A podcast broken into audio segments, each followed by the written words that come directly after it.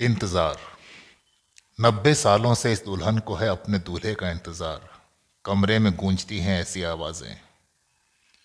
दुनिया में सबसे बड़ा गम होता है इंसान के दिल के टूट जाने का सदमा।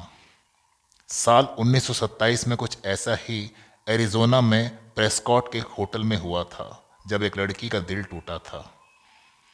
उस टूटे दिल की तड़प आज भी उस होटल में गूंजती है। उस लड़की के दुख के आंसुओं ने उस होटल को भिगो कर रखा है।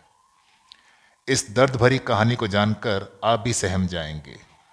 फेथ समर्स नाम की एक नई नवेली दुल्हन अपने पति के साथ हनीमून मनाने के लिए इस होटल के रूम नंबर 426 में रहने आई थी। अगले दिन उसका पति सिगरेट खरीदने के लिए होटल से बाहर गया और फिर कभी वापस नहीं लौटा। किसी को नहीं पता चला कि वो आखिर कहाँ गया। उस दिन के बाद उसे किसी ने नहीं देखा। फेथ तीन दिन तक होटल के उस कमरे में उसका इंतज़ार करती रही। इसके बाद जब उसकी तकलीफ़ ने सारी हदें पार कर ली, फेथ ने फांसी लगाकर अपनी जान दे दी। उस डरावने दिन से लेकर आज तक दुल्हन की आत्मा उस होटल में भटक रही है। वो चाहकर भी उस होटल को छोड़ नहीं पाती।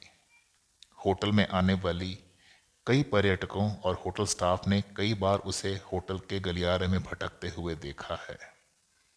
आज भी लोगों को कमरा नंबर 426 में मौजूद बेड के किनारे पर फेत के रोने की आवाज़ें सुनाई देती हैं।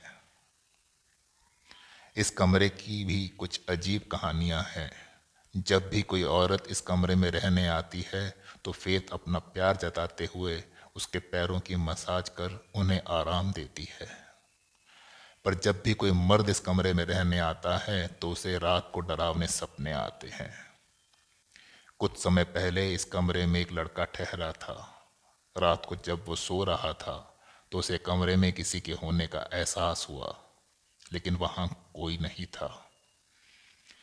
तभी उसे लगा जैसे किसी ने उसके पास आकर उसे गले लगाया हो। यहाँ अक्सर बाथरूम में रात को जो टूथब्रश रखते हैं, वो सुबह गायब मिलते हैं।